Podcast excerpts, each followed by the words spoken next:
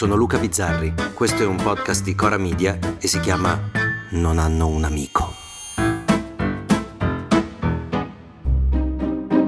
Un giorno, tra duemila anni, le intelligenze artificiali che avranno sostituito gli esseri umani sulla Terra studieranno i nostri tempi e rimarranno sbalordite, perché solo in questi tempi due caratteristiche dell'anima così distanti sono riuscite a vivere contemporaneamente e a caratterizzare il nostro tempo. Il vittimismo e la mitomania, che forse così diverse non sono. Non c'è giorno in cui non ci sia una vittima da difendere, un carnefice da condannare e non c'è giorno in cui qualcuno non caschi nell'abisso della propria percezione, raccontando di sé e dimostrando al mondo intero la propria inadeguatezza, travestita però da stupore. A volte cadono nella mitomania anche quelle figure che un po' mitiche lo sono per davvero. Per esempio, Alan Elkan, un intellettuale con un curriculum che farebbe invidia a chiunque, un professore universitario, uno che sa 700 lingue, un giornalista che ha avuto maestri come Montanelli e Moravia, uno che ha scritto libri, ha anche portato la cultura in televisione, un divulgatore mai scontato, mai noioso, un uomo affascinante che ha girato, conosce il mondo, del quale io stesso ho ammirato l'eleganza, l'intelligenza in tv, insomma uno che non avrebbe bisogno di nulla. Anzi, forse sì, di un amico. Bastava un amico che una volta letta la bozza di un articolo che egli ha scritto per Repubblica gli dicesse no Alan, no, ehm, questo teniamolo nel cassetto. E invece... E invece... Il titolo è Sul treno per Foggia con i giovani lanzichenecchi e lì comincia a dire ai ai ai ai Lo svolgimento è una delle fotografie, anzi degli autoscatti più imbarazzanti che si possano leggere. E sì, perché nell'intento di fotografare la maleducazione dei giovani d'oggi, signora mia, il nostro ha fotografato se stesso, raccontandoci come si percepisce, come quelli che pubblicano la foto col morto del giorno non per raccontarci di lui, ma per raccontarci di loro. Allora leggiamo, il professore Elkan ci dice che doveva andare da Roma a Foggia ed è salito su un vagone di prima classe di Italo. E già sento il suono dell'errore. Ma come? Sei Alan Elkan, viaggi in prima classe e non in executive? Cos'è mi vai al risparmio? Vabbè, magari non c'era posto in executive. Dice che sale in prima classe e sul vagone ci sono i giovani con le Nike e il berrettino, mentre lui, cito, e citerò spesso, la puntata di oggi me l'ha scritta praticamente tutta lui, cito, io indossavo, malgrado il caldo, un vestito molto stazzonato di lino blu e una camicia leggera. Stazzonato C'aveva il vestito stazzonato che per noi umani significa spiegazzato, sgualcito, non andate su Google. Ma ora qui viene la parte più bella, sentite qui. Avevo una cartella di cuoio marrone dalla quale ho estratto i giornali, il Financial Times del weekend, New York Times e Robinson, il supplemento culturale di Repubblica. Stavo anche finendo di leggere il secondo volume della Recherche du temps perdu di Proust e in particolare il capitolo Sodoma e Gomorra. Ho estratto anche un quaderno su cui scrivo il diario con la mia penna stilografica.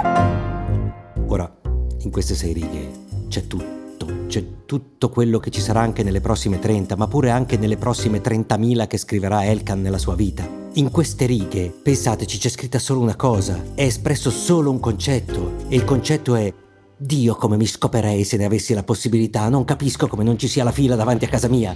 Lo rileggo, lo devo rileggere, rileggetelo con me, con quest'idea sotto del Dio come mi scoperei, e senti, Avevo una cartella di cuoio marrone dalla quale estratto i giornali, ma non i giornali a cazzo, il Financial Times del weekend, il New York Times e Robinson, il supplemento culturale di Repubblica. Stavo anche finendo di leggere il secondo volume della Recherche du temps perdu di Proust, in particolare il capitolo Sodoma e Gomorra. Ho estratto anche un quaderno su cui scrivo il diario, ma mica con la bic, eh, mica come voi barboni, no, con la mia penna stilografica. Cioè, sul treno io a volte faccio la settimana enigmistica e già quelle senza schema mi sembrano complicatissime e lui alterna il Financial Times con la recherche e quando ha finito scrive il diario con la penna stilografica. Da qui in poi l'articolo, che per me poteva tranquillamente essere finito qui, diventa la descrizione dei ragazzi che parlano a voce alta di calcio e non di Proust. Pazzesco, Alan. Con un momento esilarante in cui il nostro dice: Intanto il treno era arrivato a Caserta. Non sapevo che per andare da Roma a Foggia si dovesse passare da Caserta e poi da Benevento. Pensavo di aver sbagliato treno, ma invece è così. Ma dove cazzo volevi passare, Alan? Da Milano? Eh, quindi la prossima volta insieme al New York Times magari ti porti una cartina dell'Italia che non stona. Poi aggiunge che mentre lui leggeva Proust, ah, e ci fa sapere che naturalmente lo leggeva in francese, eh Un ragazzo ha detto: Non è che dobbiamo stare soli di sera, andiamo a cercare le ragazze nei night.